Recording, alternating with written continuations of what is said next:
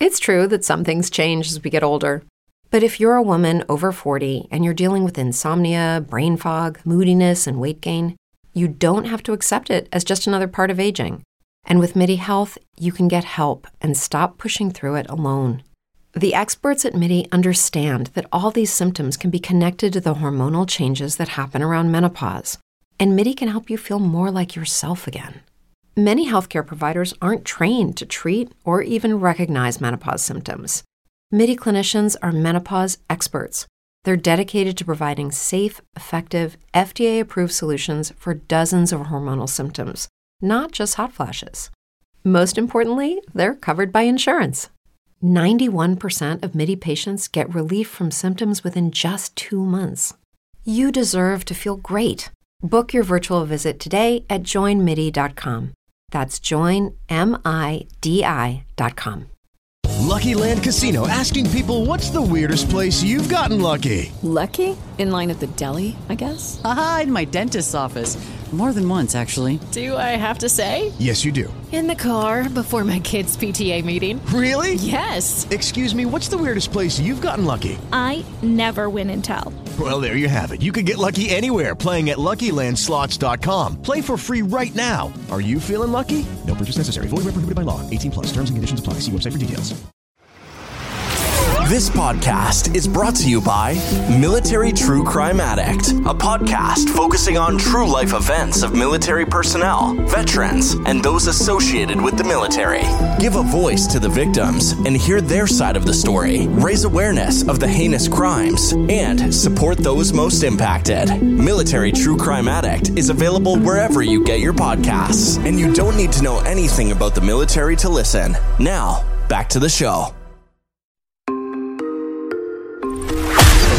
You're listening to Outlaws and Gunslingers, the only podcast covering all of America's infamous criminals, from the Wild West to the Mafia, all the way up to the ruthless street gangs of today.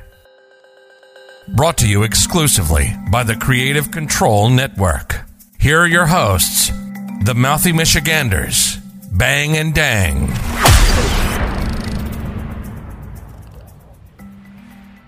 Welcome back to Outlaws and Gunslingers, and it's time. It's, time. It's 30s time. Time, time, time, time. It's uh, Public Enemy time. Who was the Public Enemy? What was their names? Rasco and uh, Oh, uh, Public Enemy was uh, what the fuck were their Rocco names? Rock Yeah, and Rocco fucking Rock and, Johnny uh, Grunge.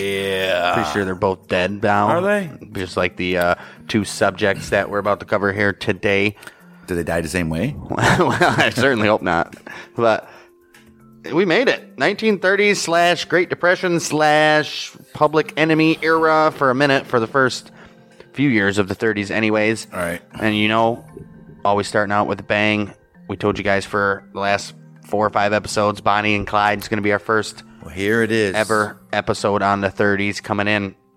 We ended prohib- yeah, prohibition with pretty much everybody's story that we could. There's still stories out there that we might we're still considering even in the Wild West era, they were still considering putting out you know little 10 minuters just on the uh, little people that didn't have their lives documented as much as these guys did. So Look for that in the near future. Maybe it's a side thing. Who knows?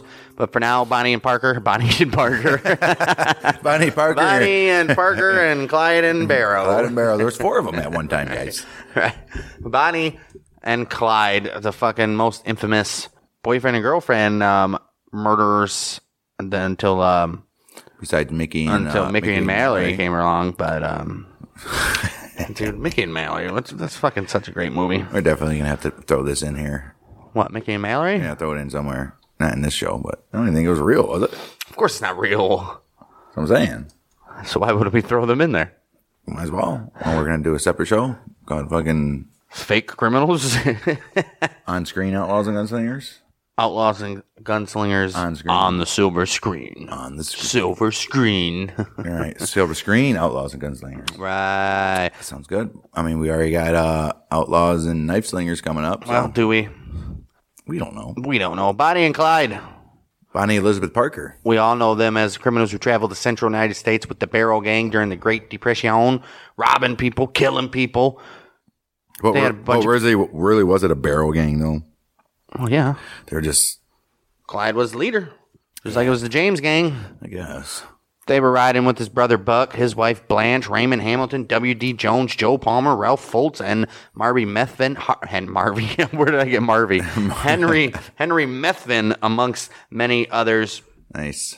And as usual, with a lot of uh, the what are they? I, I don't even know the word for it. The most popular characters.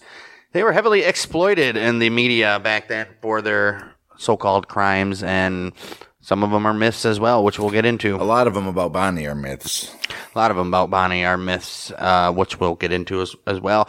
The funny thing is, we might know of them all as uh, bank robberies, but they actually prefer to rob small stores and rural gas stations. Like, fuck did. those bank robberies. They, they robbed about a dozen of them, but and killed at least nine police officers, several civilians, until that fateful day on May 23rd, 1934. We've all seen the pictures of the bullet riddled car. Right. Which did you watch The Highwaymen with Costner? I never and, made it uh, to the end of that movie. Costner and um, Woody. Woody Harrelson. No, and it shows actually what you just said uh, there, robbing little stores and shit like that. Right. Good stuff. Never made it to the end. I only made it like I made it to like right when they first started tracking them, and then I think I fell asleep. Oh, and it gets good after that. I think it's I'm like sure a it does, but two it was and a half it was like an hour long hour to get to the fucking part where they first started tracking them. movie. I think it's like a two and a half hour long movie. Because Kevin Costner's wife's like, "No, don't go." Right. He's like, "I have to." She's like, "No." Then him and Woody's character didn't get along with each other or something. Of course, you know. And then they'd be like, "Oh, I love you guys." But I probably I don't know. I've never seen the end of it, but Uh, I can't remember. yeah. It's been a while since I watched it. But as usual, we're going to take you to the story. We were going to do originally Bonnie, a whole episode on Bonnie, a whole episode on Clyde, but it's not a lot about these guys when they were growing up. All we know really about them is their exploits through robbing and killing. So we'll take it away. Mm-hmm. You're going to see the real story of Bonnie and Clyde and a bunch of myths that people are known to. Uh, that have been passed down, I guess, throughout the years that uh, just never happened. So You know how it You know goes. how we we know how we do it. Well, you got. We'll start off with uh, Bonnie, obviously, ladies first. Bonnie Elizabeth Parker was the second of three children, born in Rowena, Texas, to Charles and Emma Krause. Parker's Dash Parker or Krause Parker. So, oh, her mom's name was Krause, and her dad's name's Parker, or was it Krause Parker? It's just Parker, man.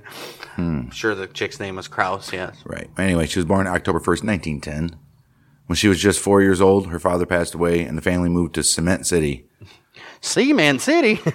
if that's how you say it. I don't know. An industrial Obviously. suburb known as uh, West Dallas. now known as West Dallas. Yeah. to live with her grandparents. She, so she went out there to live with her old grandparents. Mommy couldn't do it anymore, I guess, huh? Uh, in her second year in high school, Parker met a boy named Roy Thornton, and the pair dropped out of school and were married on 25th of September in 1926. Six days before her 16th birthday. She was 16. he was only 18. 16. But I was too young to know. Yeah, we were in love. However, However, their time together was brief, as Thornton was physically abusive, and the two had several brushes with the law. several brushes. 1929, Oh. Thornton was sentenced to five year prison sentence for robbery.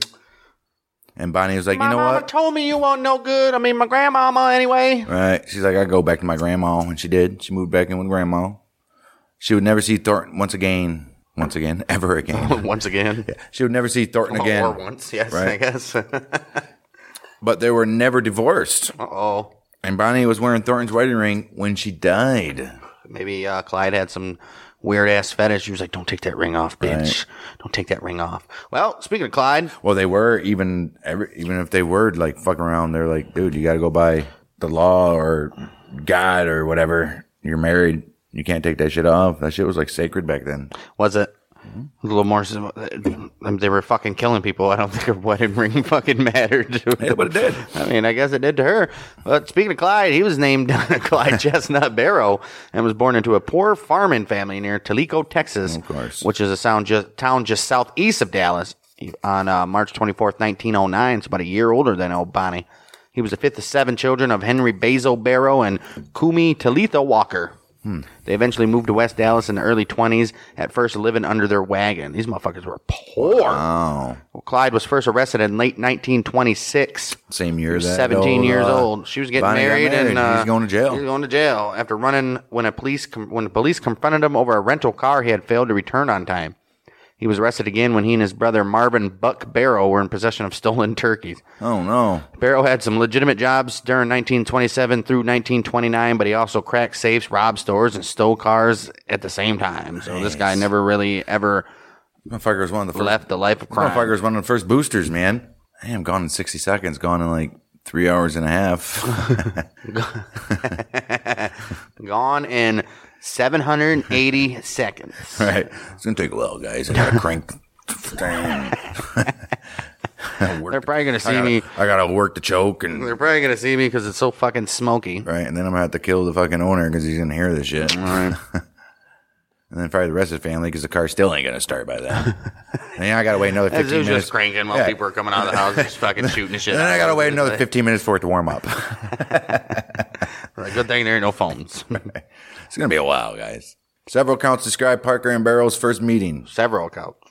The most credible states that they met on January 5th, 1930, at the home of Barrow's friend Clarence Clay at 105 Herbert Street. Clarence Clay, that guy just sounds like he was a success. Right. Uh, 105 Herbert Street in the neighborhood of West Dallas. Barrow was 20 years old. Parker was 19. Parker was out of work, staying with a female friend. Uh, that was she was assisting her friend uh, recovery of a broken arm. Like, I don't think you really assist with a broken arm. I mean, Barrow- chicks chicks had to do a lot back in the day, so she probably couldn't wash And the clothes, they and do had- or anything. The clothes they had to wear. No way. You need like five hands to put them fuckers on. Those fucking uh, girders or whatever the fuck they're called. That's why I always fucking when I'm watching like a western or shit like that back in the day, and you see them about to do it to a guy and a girl, you know, right? He's like, it's gonna about take about fucking 15 minutes for these guys to get their clothes off. I wonder how many times by the time they got their clothes off, they was like, well, right? Like, man, I just don't feel like it anymore. this ain't a good idea. I wonder if a lot of them had like built-in um, flaps you could just throw down. Right. It had to have been, right? Easy access. Nudity during sex fires well, fire wasn't a thing until like the 40s, 50s. Anyhow, Barrow dropped by the girl's house while Parker was in the kitchen making hot chocolate. Okay, Both were smitten I was immediately. smitten. Most historians believe that Parker joined Barrow because she had fallen in love with him. Wow. Most. I- I, mean, come on. I would have fucking sued my old switch. Obviously, idiots. Their romance was interrupted when Barrow was Uh-oh. arrested and convicted of auto theft. Come on, Barrow, you didn't fucking learn. Hmm. Well, apparently uh, Bonnie was so smitten with him because while he was in jail, she smuggled a gun Nice. on uh, March 11th, 1930, and he and his cellmates escaped. Whoa. However, However, freedom would be short lived as they were captured a week later. This time, Barrow was sentenced to 14 years of hard labor. Ah. Oh shit! and sent to the Easton Prison Farm. In How long April was he sentenced the first time? 1930. I d- didn't say. so he's going to uh, He's going to a labor camp, like Right. literally fucking digging railroads and all that shit. fourteen dude. years. What an idiot! But while in prison, Barrow used a lead pipe to crush the skull of another inmate, a man named Ed Crowder, who had repeatedly sexually assaulted him. Whoa! This was Clyde Barrow's first killing. However, However, another inmate serving a life sentence took the blame for him. He's like, you know what? You're you're a young guy. So so how do they know this guy was sexually assaulting him? I like to know that. they asked other prisoners. He probably did it right in front of everybody. Like, what was going on? Dude, this guy kept fucking putting his dick in his butt. Kept ramming his ass. kept He's on like, sticking his penis in that guy's ass, and he and he was like, no. and he overpowered him, and he did it at least twelve times. That was the first day. Did you think back then they wouldn't tolerate that shit anyways? But you, you, you fucking deserved it. Right. Well, Barrow then convinced another team eh, teammate. I guess, they So would be, right? they did some teammate. Right. Barrow then convinced another inmate to use an axe to chop off two of Barrow's toes in order to excuse him from working hard labor in the fields, causing him to limp for the rest of his life. But Barrow could have saved his foot, and had he known that his mother was pensioning a release for him, Pensioning. oh, petitioning, sorry, I'll get a pension.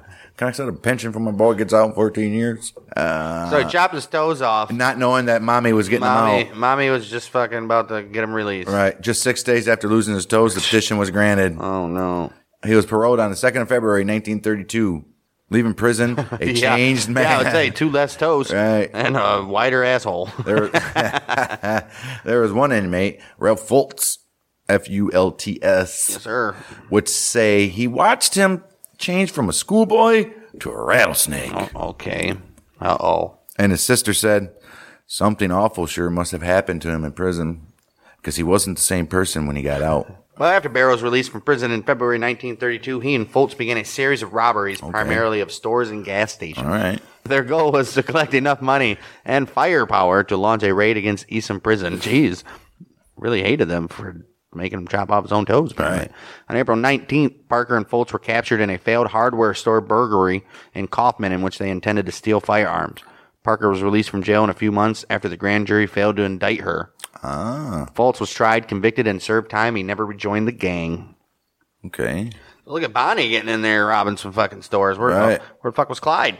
30th of April, Barrow was the getaway driver in a robbery in Hillsboro, during which store owner J. N. Butcher or Busher was shot and moited. Doesn't say who moited the guy, but Butcher's wife identified Barrow from police photographs as one of the shooters.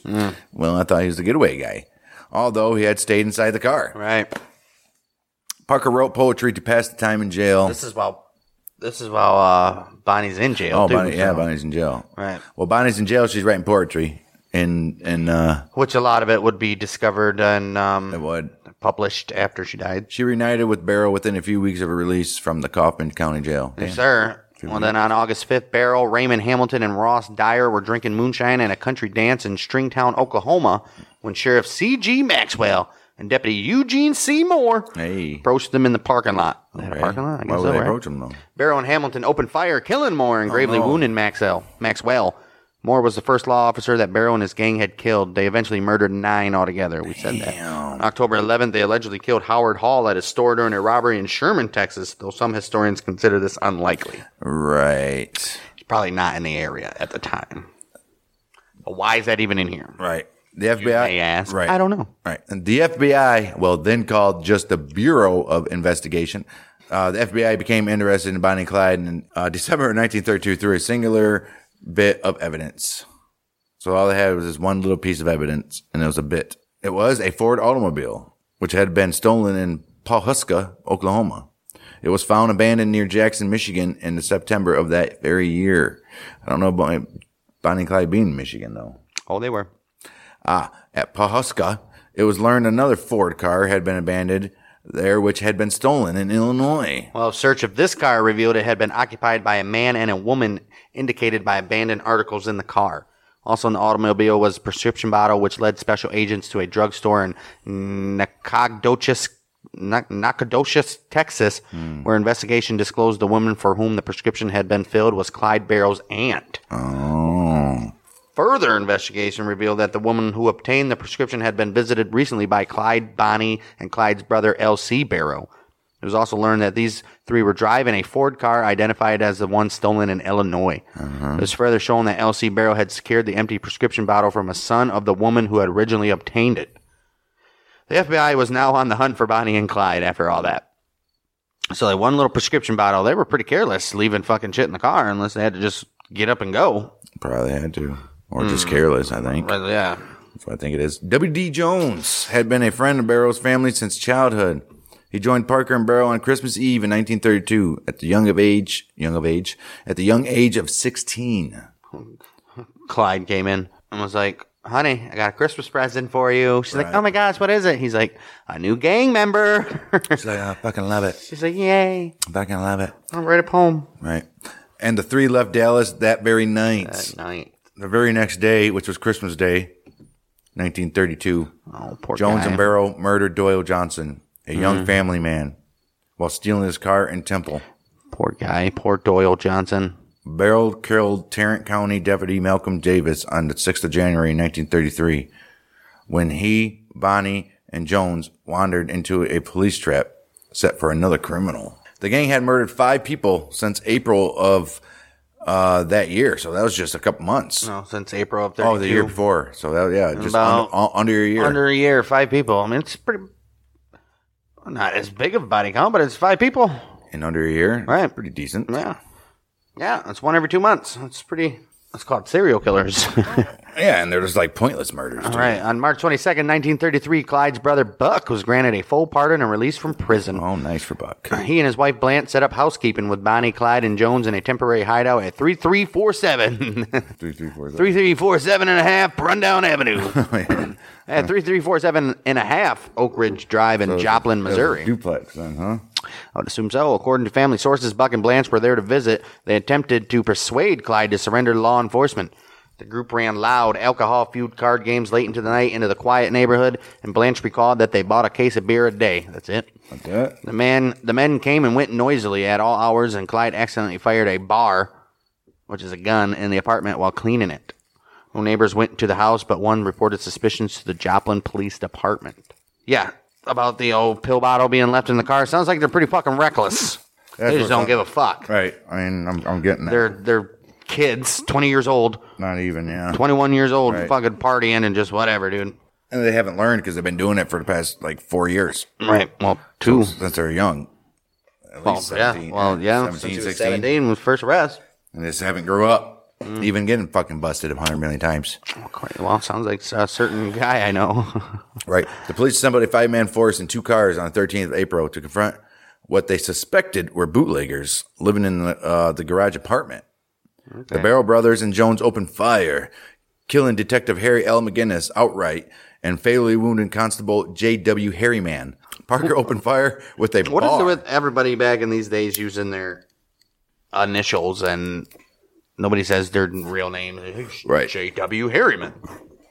Like, can I be, can I be, uh, What the fuck is the uh, full term for a bar? It's like a shot, sawed-off shotgun or something like that, isn't it? the Browning automatic rifle? Oh, okay. Browning automatic rifles, family automatic rifles, and machine guns. So he had the machine gun. Oh, yeah, it's basically, yeah. sure. Nice, good stuff. Fucking man. up shit. Oh, it's basically 30 out six. Yeah. Nice.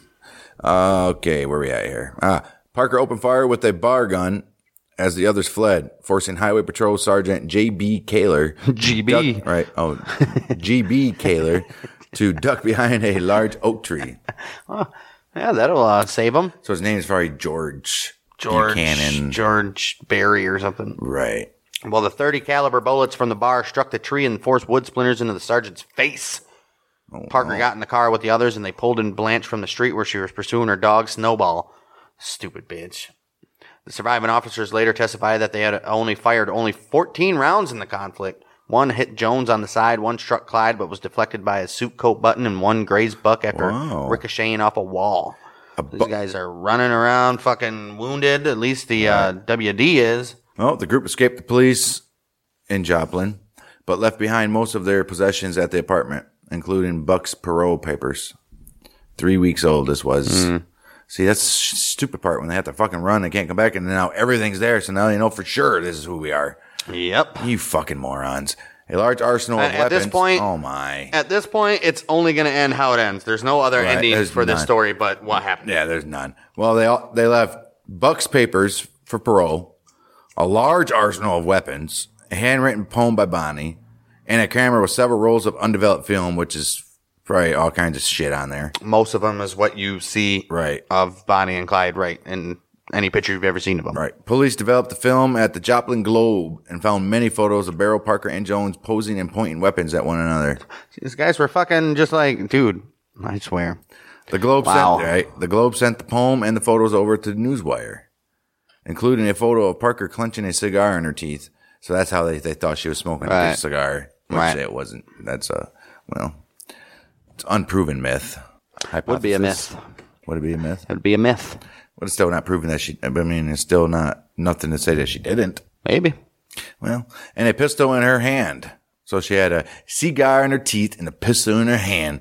Was she wearing a dress at least? I'm assuming so. And the gang of criminals became front page news throughout America as you guessed it. the Barrow Gang. The Yeah. photo, the photo of Parker posing with a cigar and a gun became popular. Oh, this is what the newspaper said. The photo after the photo became popular, they said John Dillinger had matinee idol good looks, and Pretty Boy Floyd had the best possible nickname. But the Joplin photos introduced a new, crim, new criminal superstars with the most titillating trademark of all: illicit sex. Clyde Barrow and Bonnie Parker were wild and young and undoubtedly slept together. Oh, damn. Basically, calling Parker a whore. right. See, this this had it made uh, Pretty Boy Floyd and John Dillinger happy, though, because it took some of the heat off of these guys. Well, at this time, John Dillinger was public enemy number one, which we'll get into both him and uh, Pretty Boy. Right. But, it does uh, take it off because But look how they describe him: wild and young. Exactly what the fuck they've been uh, characterizing throughout what we've what we've seen so far. They should just call them ignorant idiots. Right, young, dumb, and full of cum. At least Bonnie. And maybe Clyde. Oh, Clyde definitely was. He, Well, sure some of it's he was still still in- shitting that I'm sure shit. some of it's still in He there, was right? still shitting that shit out for fucking. right. I mean, years. your intestines are right.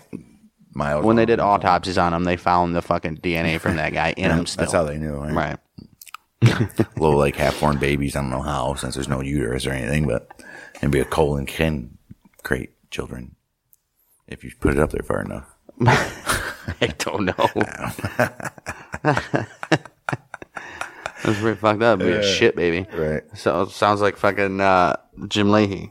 That's a little shit baby, Randy. It's gonna be a shitstorm. Anyway, the group ranged from Texas as far north as Minnesota. So these guys from Texas all the way up to Minnie for the next three months. So uh, they're just all over the fucking place, nonstop, right? Sure. Well, in May, they try to rob the bank in Lucerne, Indiana, and rob the bank in. The- they tried to. Did they do it? I don't think so. They didn't get the one in Lucerne, but they robbed the bank in Okabana, Minnesota, though. Okay. Anyway, they kidnapped Dillard Darby and Sophia Stone at Ruston, Louisiana. What the fuck names are these? Right. Dillard Darby and Sophia Stone. Right. Like, holy shit. These sound totally made up. Right. So they kidnapped those guys because they're trying to steal the car, and they must have put up a fuss, so they had to throw them in or whatever. I don't know. In Rusting, Louisiana, another made up sounding name. In Ruston, Louisiana, this was one of several events between 1932 and 1934 in which they kidnapped police officers or robbery victims. They usually released their hostages far from home, though. Sometimes with money to help them return home. Sometimes oh, not. all of those guys. It's like, hey, dude, we didn't want to have to do. If you We just, just fucking needed just the fucking car, if dude. you would have just fucking left the fucking car, you'd have been good. But now we had to drive you fucking 200 miles from your home in the middle of nowhere. They haven't invented phones yet. oh, dude. How, how much you think they Wait, were there phones in 1926? Of course. Why, how much No, you think that's they? right, yeah. How much you think they fucked with him before like letting him go? Like I'm gonna fucking kill you now. And like, Oh, ah, and they threw money at him. Well, Like, get the depends- fuck out of here. Well, depends on how sick they were. I want to hear. Pretty sure they were fucking pretty sick. Well, was there any stories of these two that they put out? You think there would be like an autobiography how I how we we survived Bonnie and Clyde? Right. How would you not? Uh, Do you think so? Right. You would fucking think so, Right. Stories of such encounters made headlines as did the more violent episodes. Okay, here we go. the Barrel Gang did not hesitate to shoot anyone who got in their way, whether it was a police officer or an innocent civilian. Other members of the Barrel Gang who committed murder included Hamilton, Jones, Buck, and Hen- Henry Methvin. So if they're known not to, I mean, to shoot anybody that's in their way, no matter what.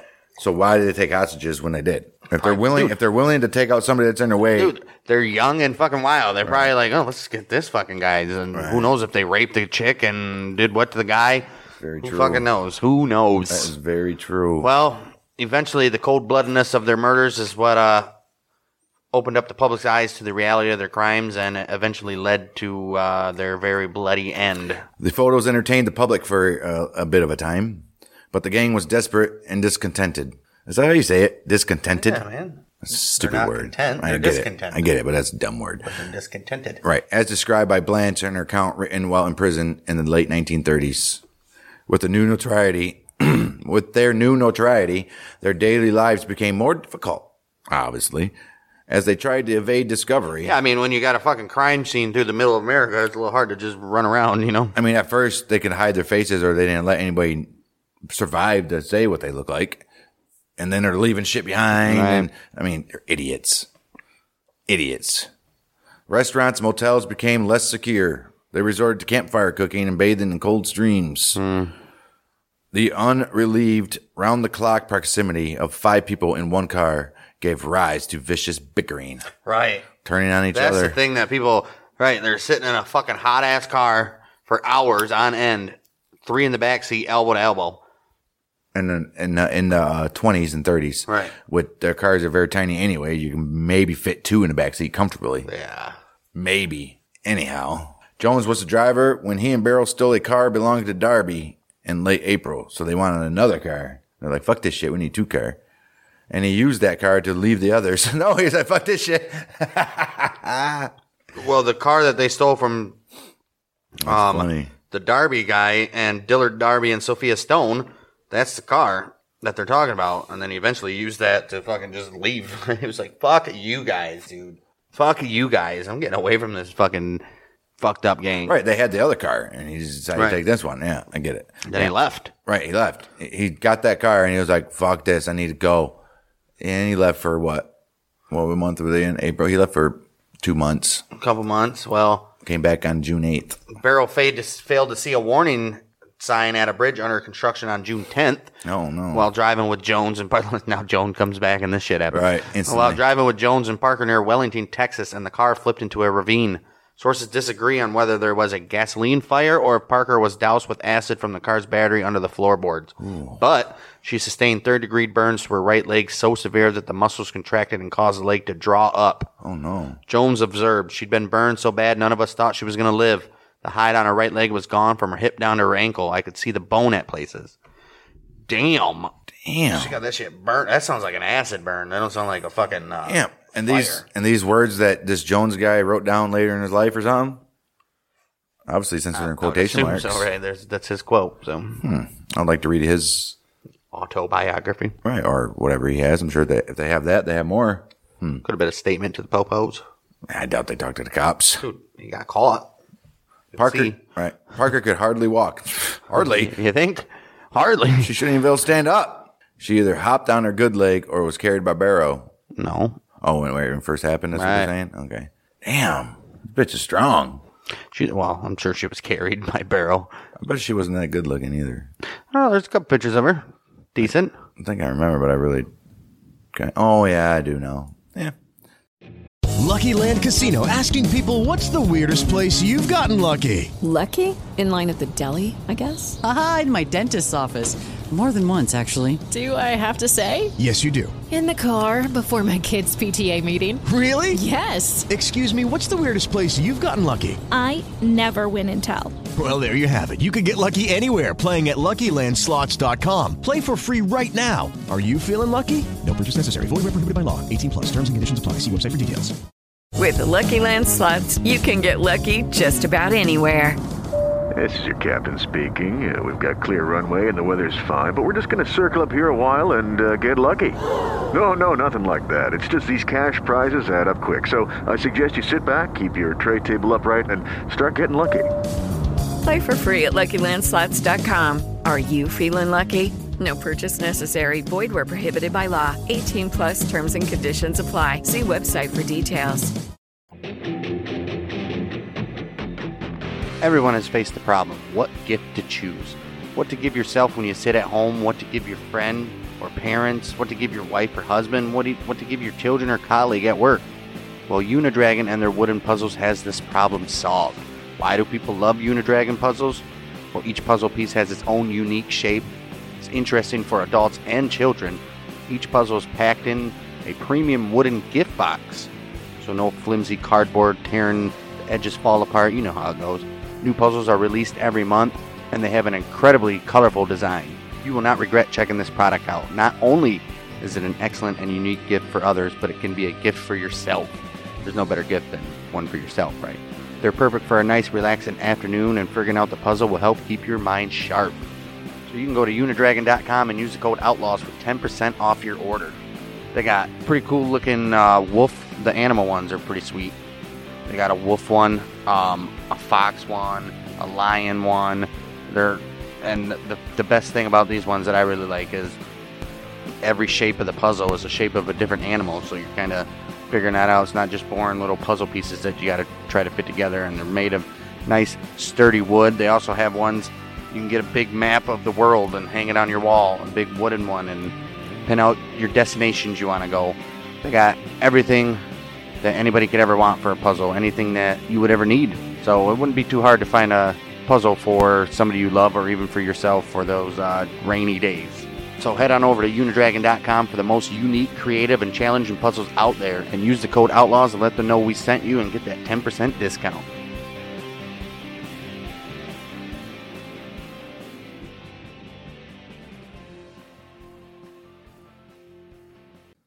Uh, they got help from a nearby farm family, then kidnapped Collinsworth County Sheriff George Corey and City Marshal Paul Hardy, leaving the two of them handcuffed and barbed wired to a tree outside of Eric, Oklahoma. So, at least they didn't kill the, the farm family. you We don't know that. Well, they would have. All right. Damn. You think they did? I don't think they did. They would have said it probably. It It's fucked up if they did. They'd be like the last house. Well, they on got Left. help from them. I don't think they're gonna Well, kill the somebody guys- that helped them. The guys from the last house on the left were gonna. No, they didn't until they realized daughter was there. Right. That's right. Dumb bitch had to come back. She would have came back like ten hours later. She would have been fine. But their guts hanging out. Oh no, that was the other one that had the guts was the hanging other out. Made her pee herself. Well, the other one ended up dying in the fucking river anyway. So Oh yeah. wait, was that the daughter? I don't know. That, then she came back from that, right? Yeah, she came back. And then the mom and dad like chainsaw the other guys to death or some shit. Oh, they fucked up. No, the, my mom. I think the mom did. I don't know about the dad. Yeah, I think dad might have died.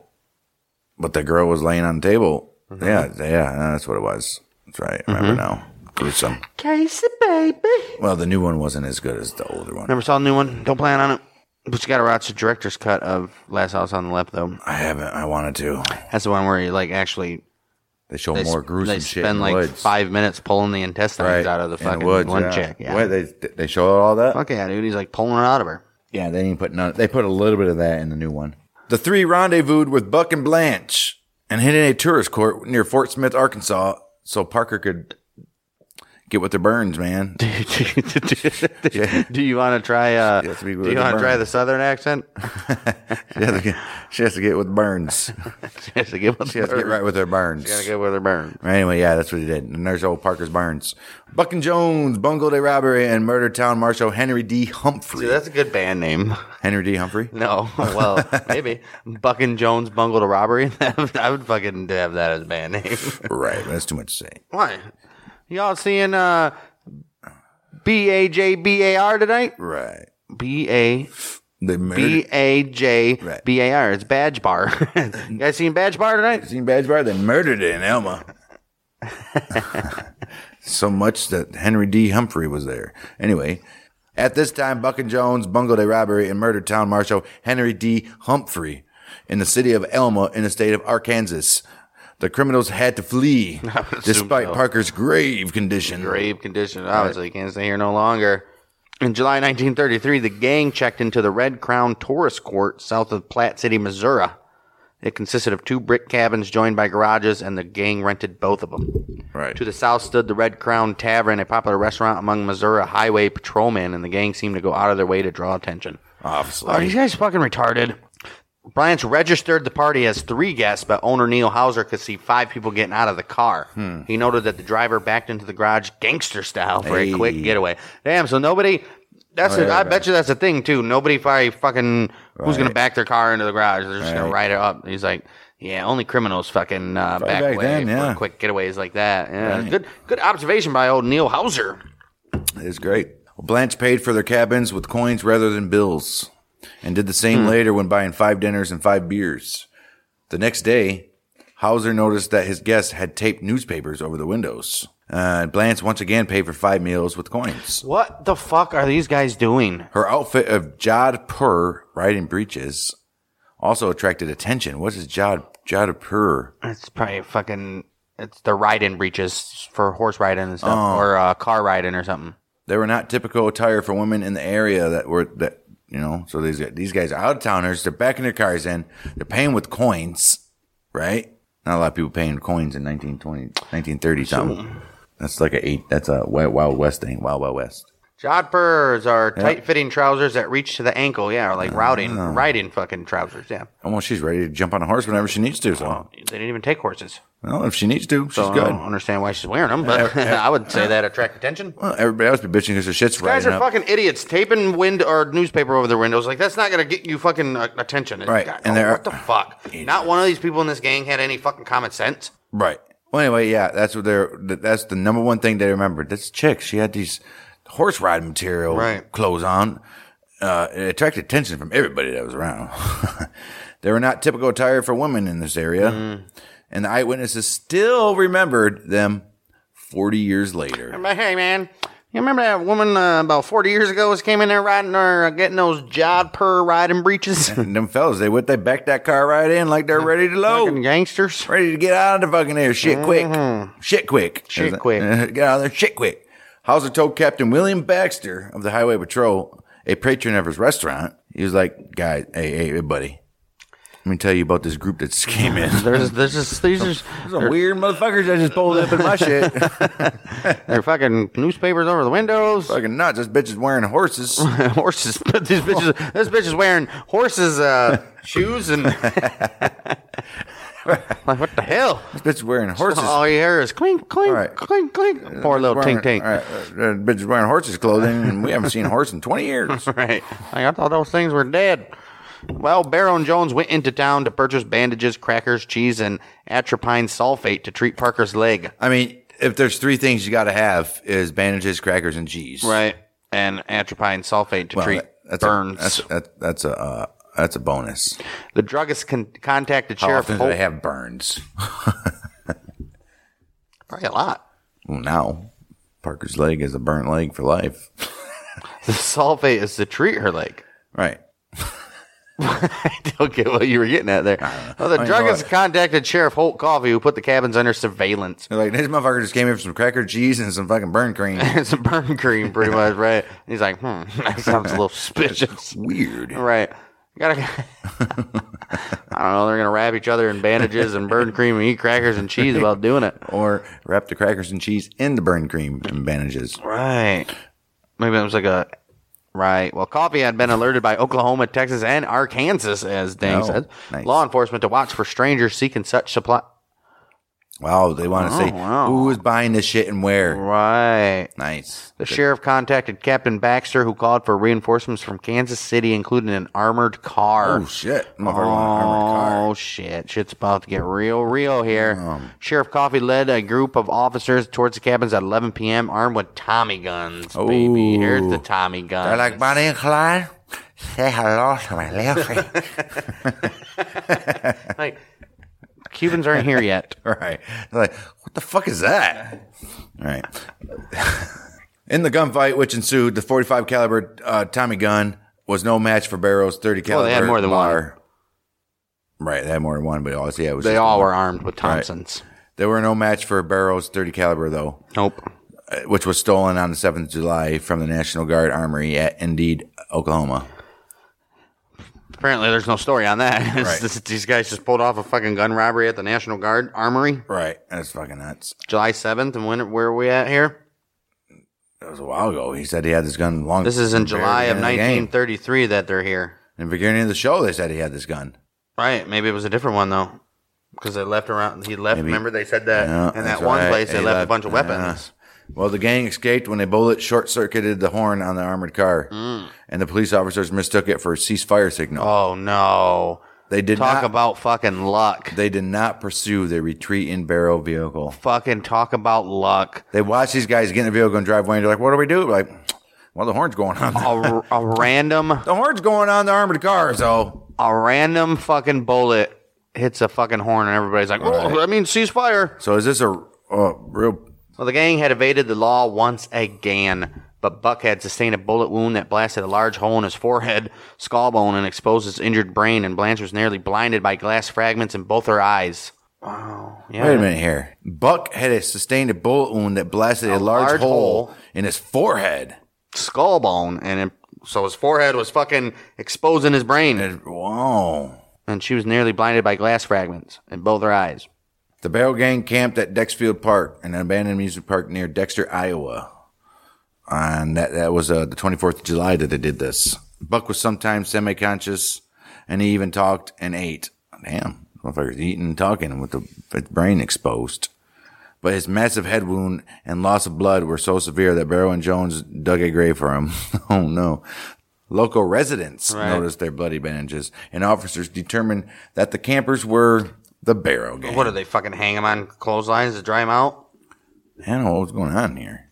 Had to have. I mean, Right. had probably had to reuse the bandages. And so. plus, I see somebody digging a grave. right. I mean, like, what are these guys doing? digging a grave for that guy. Well, local police officers and approximately 100 spectators surrounded the group, and the barrel soon came under fire. oh shit. Barrel, Parker, and Jones escaped on foot. literally for Parker. Um, Buck was shot in the back, and he and his wife were captured by the officers. Okay. Buck died of his head wound and pneumonia after surgery five days later at King's Daughters Hospital in Perry, Iowa. Damn. He still less than five days after after getting shot in the back. Nice. Dude was shot in the head, exposing his brain, then got shot in the fucking back, and dies from pneumonia, pretty much, actually. Yeah, is that this is, he got an infection? Yeah. Right. Wow. They, they fucking completely uh fucked Buck up. They they completely hung Buck and Blanche out to dry though. The gang's like, fuck you guys. I mean, What Bye. do you do? What do you, they would have done the same thing. Uh, probably. All right. For the next six weeks, the remaining perpetrators ranged far afield from their usual area of operations, so they got the fuck out of there. It just took you this fucking long to figure it out. Go Right. to a new area. Right. They went west to Colorado, north to Minnesota, southeast to Mississippi, yet they continued to commit armed robberies. Idiots. They restocked the arsenal when Barrow and Jones robbed an armory at Platteville, Illinois. On August uh, 20, 20th, acquiring three assault rifles from they love those Browning. bars. Yeah, the bar guns. They got some handguns and a large quantity of ammunition, obviously. Nice. So these guys were like, you know what? We're ready. Right. We're, we're But they're like still staying around that area. I know. They're like circling around their fucking idiots. I mean, how far can you go, really? this has really proved to me how stupid these fucking uh, Bonnie and Clyde were. To be honest with you. Dumb. Well, by early September, the gang risked a run to Dallas to see their families for the first time in four months.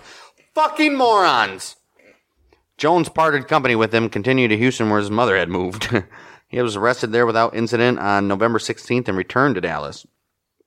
Through the autumn, Barrow committed several robberies with small time local accomplices while his family and Parker's while his family and Parker's family attended to her considerable medical needs. No, she still need it. And this bitch course, is fucking man. hurting. Takes a Dude. long time. Let's say Long time. for skin's burns. literally got to grow back over her At bones. least a year, right? Jeez. 22nd November, they narrowly evaded arrest while trying to meet with family members uh, near Sowers, Texas. Uh, Dallas Sheriff Smoot Schmid. Damn. Hell of a name. Sheriff Smooch Mid. Yeah, it was a fucking crazy name. Deputy Bob Elkhorn and Deputy Ted Hinton. And they lay wait Oh nearby. no. As Barrow drove up, he sensed a trap, drove past his family's car, at which point Schmid and his deputy stood up and opened fire with their machine guns and a bar. They're like, they got three, we got one. Why? We can at least do something right. The family members in the crossfire were not hit, but a bar bullet passed through the car, striking the legs of both Barrow and Parker. Jeez, their legs cannot fucking recover. She's like, son of a bitch. like son of a bitch got the other one they escaped later that oh, night though no. Fucking Bonnie. Her leg is fucked, man. On November 28th, a Dallas grand jury delivered a murder indictment against Parker and Barrow for the killing in January, nearly 10 months earlier, Oh, Right. of Tarrant County Deputy Malcolm Davis. It was Parker's first warrant for murder, wow it took that long but not Clyde's. right wow 16th of january 1934 clyde orchestrated the escape of hamilton methvin and several others in the easton breakout the brazen raid generated negative publicity for sh- uh, for texas and clyde seemed to have achieved what historian phillips suggests was his overriding goal revenge on the Texas Department of Corrections. Okay, so he did that. Then He's like, let's get out of the "Fuck these game now. guys." He's like, my ass still hurts, motherfucker. Uh, the Barrel Gang member Joe Palmer shot Major Joe Crowson during his escape, and Crowson died a few days later in this very hospital. These guys are just murdering everybody. Well, this attack attracted the full power of the Texas and federal government to the manhunt for Barrow and Parker. Right. As Croson struggled for life, prison chief Lee Simmons reportedly promised him that all persons involved in the breakout would be hunted down and moited. Moided. He swore that they would all be hunted down and killed, though. So He he's was like, we're going to get them all, boy. I'll get them for you. Don't worry, Croson. Right. He's like, you get them, you get them bastards for me. Them sons of bitches. Get them. America. I will. Right. I will. The Texas Department of Corrections contacted former Texas Ranger Captain Frank Hamer and persuaded him to hunt down the Barrel Gang. Okay. He's like, come on, Frank. And he's like, you know, I'm out. And he's like, come on, Frank. They did some shit. Fucked up our boys. Fucked up our boys. he was retired and he was like, I'm retired. And they're like, I don't care. Your commission is not expired yet, though, which means he's still legal to practice law, right? Practice law. Just law. pra- practice practice enforcing law. And he was like, you know what? I think I got to do this, but I don't want to be a ranger anymore. I want to be a Texas Highway Patrol officer. They're like, I don't even know what that is. They're like, wow, we just made it. I just made it up. Second, secondarily assigned to prison system as a special investigator as well, and given the specific task of taking down the barrel gang. Mm. So this guy is dealing with, damn, he he was retired, not doing nothing, and he was like, well, I want to, I He want just to, I want took to on what's going on. six and- other jobs. I want, I want to be the secretary of what? What was he? He's like the main leader of the prison systems. Secretary of anything. Oh, he was a special investigator of the prison systems, Right. and he's gonna be a fucking the first ever fucking highway guy. That's what that guy looks like. He looks like he's on for some shit. Kind of looks like Costner. Costner has nothing to do with. Yeah, wasn't that the Kevin Costner character that he played? Oh right, yeah, because his wife was like, "No, Yeah. you're No, no, retired." no, no, He's no, like, no, "But no." I'm still commissioned. No, Frank Hamer. well, Hamer was tall, burly, and taciturn, unimpressed by authority, and driven by an inflexible adherence to right or what he thinks is right. Right. For 20 years, he had been feared and admired through Texas as the walking embodiment of the one riot, one ranger ethos. So he's a badass. He's- Right. He's, a badass motherfucker. He had acquired a formidable reputation as a result of several spectacular captures and the shooting of a number of Texas criminals. He was officially credited with 53 kills and suffered 17 wounds. Damn, dude. This guy, that's that's fucking um, crazy. Walker, Texas Ranger. Right. Fucking um, what's his name? Who plays him? Oh, Chuck Norris. Chuck Norris ain't got nothing on Frank Hamer. You ain't getting fifty-three motherfuckers. Right. Fifty-three motherfuckers. And wounded 17 times himself. Prison boss Simmons always said publicly that Hamer had been his very first choice, although there is evidence that he first approached two other Rangers, both of whom declined because they're like, nah, I'm not going to shoot a woman. Frank's like, I'll fucking shoot that bitch right in her head. Mm-hmm. Right. Starting on 10th February, Hamer became the constant shadow of Barrow and Parker on every fucking move they did, living out of his car just a town or two behind Hmm. them. Three of Hamer's four brothers were also Texas Rangers. Brother Harrison was the best shot of the four, but Frank was considered the, the most tenacious. He was tenacious. He was tenacious Frank. Barrow and Methvin killed Highway Patrolman H.D. Murphy and Edward Bryant Wheeler on Easter Sunday of April 1st, 1934, at the intersection of Route 114 and Dub Road near Grapevine, Texas, which is now called South Lake, Texas. Right. An eyewitness account said that Barrow and Parker fired the fatal shots, and this story received widespread coverage. Widespread. Methvin later claimed that he had the he had fired the first shot after mistakenly assuming that Barrow wanted the officers killed. Barrow joined in, firing at Patrolman Murphy. Hmm, that's probably what happened. Mm. Yeah, most likely. All right. During the spring season, the grapevine killings were recounted in exaggerated detail. I heard it about grapevine. It was very exaggerated in detail. But all these motherfuckers got killed. Right. And it affected, Honey, honey, right, it affected, yeah. it affected the public perception of what was going on. All four Dallas daily papers seized on the story told by the eyewitnesses. A farmer who claimed to have seen Parker laugh at the way that Murphy's head bounced like a rubber ball on the ground as she shot him. The story, right? You see that? I remember her laughing, saying, "It's how his head just bounced on like a rubber ball when it bounced on the ground." Give me Well, it that didn't- scar. Mm, It didn't, it didn't bounce down the road. You never know. When it hit the ground, it was probably like, you know. And rubber ball. like, doo, doo, doo, doo, doo, doo, doo, doo. Oh, well. Wouldn't that be crazy if his head actually did that? It was like, Right. Uh, anyhow, the Mm. stories claim that police found a cigar butt with tiny teeth marks on it. tiny teeth marks on his Supposedly cigar. those of Bonnie. Mm. Well, several days later, Murphy's fiancee wore her intended wedding dress to his funeral, attracting photos and newspaper coverage. The Oh, look at eyewitnesses, her. Look at her. right? The eyewitnesses' ever-changing story was soon discredited, but the massive negative publicity increased the public clamor for the extermination of Bonnie and Clyde and his gang, whoever they were. Um, yeah, the public's like, dude, fuck these guys. Look how sad it is. Right. That Murphy's fiance wore her wedding dress. Right. Her, her would be wedding dress to his funeral. Funeral. I mean, come on. This way to tug on the old heartstrings of Americans, huh? Mm. Well, the outcry galvanized the authorities into action, and Highway Patrol boss L.G. Fairs offered a, war, a reward of a thousand bucks for the dead bodies of the Grapevine Slayers. He didn't even say dead or No, alive. That's why he only offered a thousand. You bring them here dead, not not their capture, just the bodies. Right. uh, Texas Governor Ma Ferguson re- added another reward of five hundred dollars for each of the two killers, which meant that for the first time there was a specific price on Bonnie's head since she was so widely believed to have shot H.D. Murphy. So now they're fucked.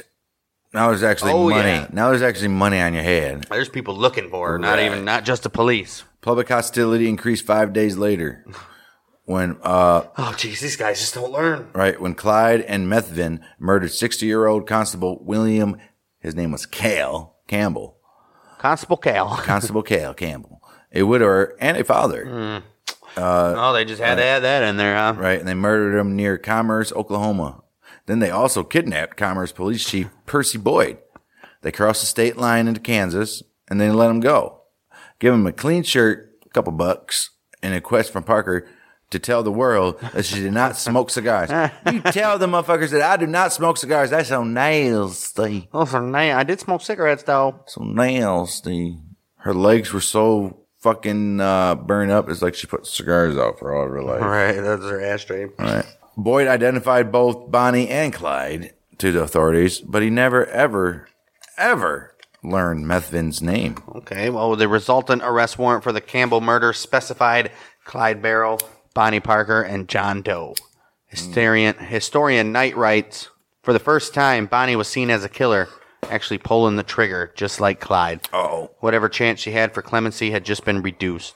The Dallas Journal ran a cartoon on its editorial page showing an empty electric chair with a sign on it saying reserved, adding the words Clyde and Bonnie. You know what I think happened here? I think in the beginning, Bonnie was just along for the fucking ride. She was in love with fucking uh, Clyde, and she was demented herself, but not as much as Clyde. And then she got fucked up with the leg. So now she's not a woman anymore, basically, you know? I guarantee that's how it was. Look at me. Look at me, Clyde. You don't want this. You don't want this. He's like, that's all right, babe. I'll give him something at the bar tonight, but I will take care of you forever. no, but and then after a while, she's like, fuck this shit. And she got gruesome.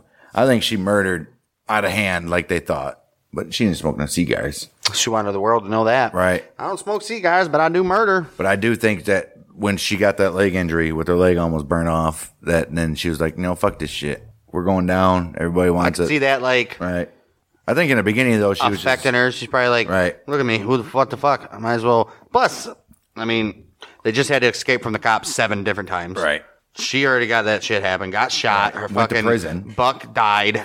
Right. The other bitch got captured. Yeah, imagine that. She was taking care of him for two days with the fucking Right. brain showing. So, yeah, some these motherfuckers. This is only the first part, and these guys are the dumbest criminals uh, Ever. If this was a uh, uh, uh, Young and dumb. dumbest criminals of the week segment, they would Right. this would be a fucking segment on dumbest criminals because these guys kidding. just did every fucking thing and anything to be captured Isn't and there a somehow TV show on True TV? What's it called? The World's Yeah, Dumbest? world's yeah. dumbest, The yeah. World's smoking Dumbest. gun presents. Right.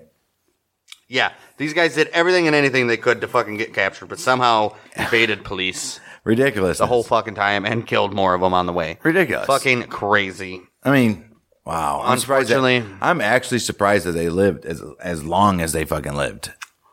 It's Well, nuts. Un- unfortunately for them, in our uh, part two of this episode, we will be obviously talking about the fateful day for Bonnie and Clyde traveling down the uh, road in their what was it Model A, Model T, It was whatever something the like fuck that. they were Yeah, they were in in, something. the ambush, the aftermath.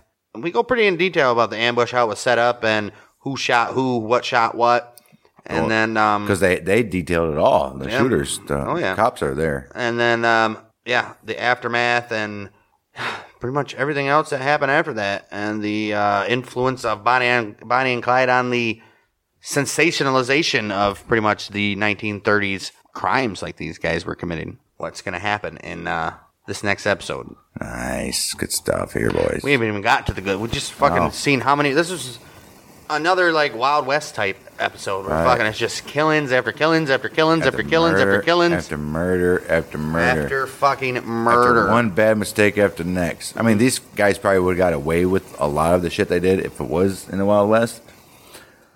I don't know. I think so.